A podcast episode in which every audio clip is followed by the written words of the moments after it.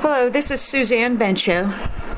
It's uh, April 15th, 2020, and this has to do with the coronavirus, but I'm seeing an underlying um, racism issues here in an article from Consumer Reports. Uh, it's the June 2020 issue, starting on page 18, and the um, actual excerpt is from page 19 uh, right over on the left-hand column, practice safer food shopping. And this is called Protect Yourself and Others from Coronavirus, the actual article itself.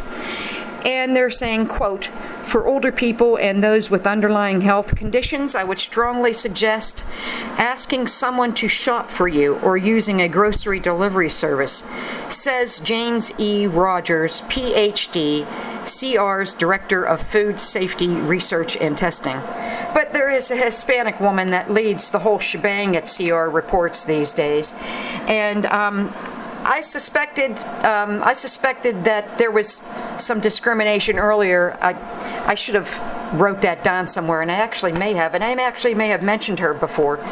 But um, this is you know for this is definitely going to be aimed at older white people that can afford these services to begin with. But um, the thing for me is I wouldn't use this serv- a service like this anyway because for because of the hardballing that goes on in the community. I'm afraid of getting poisoned. I mean, that's how I was disabled to begin with. I was poisoned by an antibiotic. And, you know, that came from someone that says they love me. So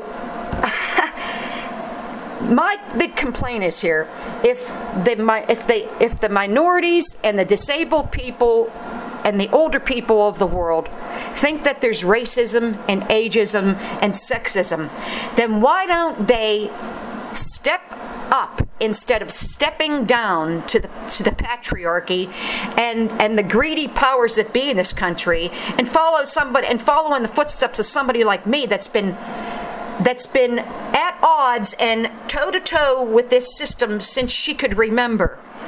But no, you succumb to the same practices and you play hardball just like everybody else in the world. So don't say it's racism because you're doing the same thing. It's not racism, it's slavery.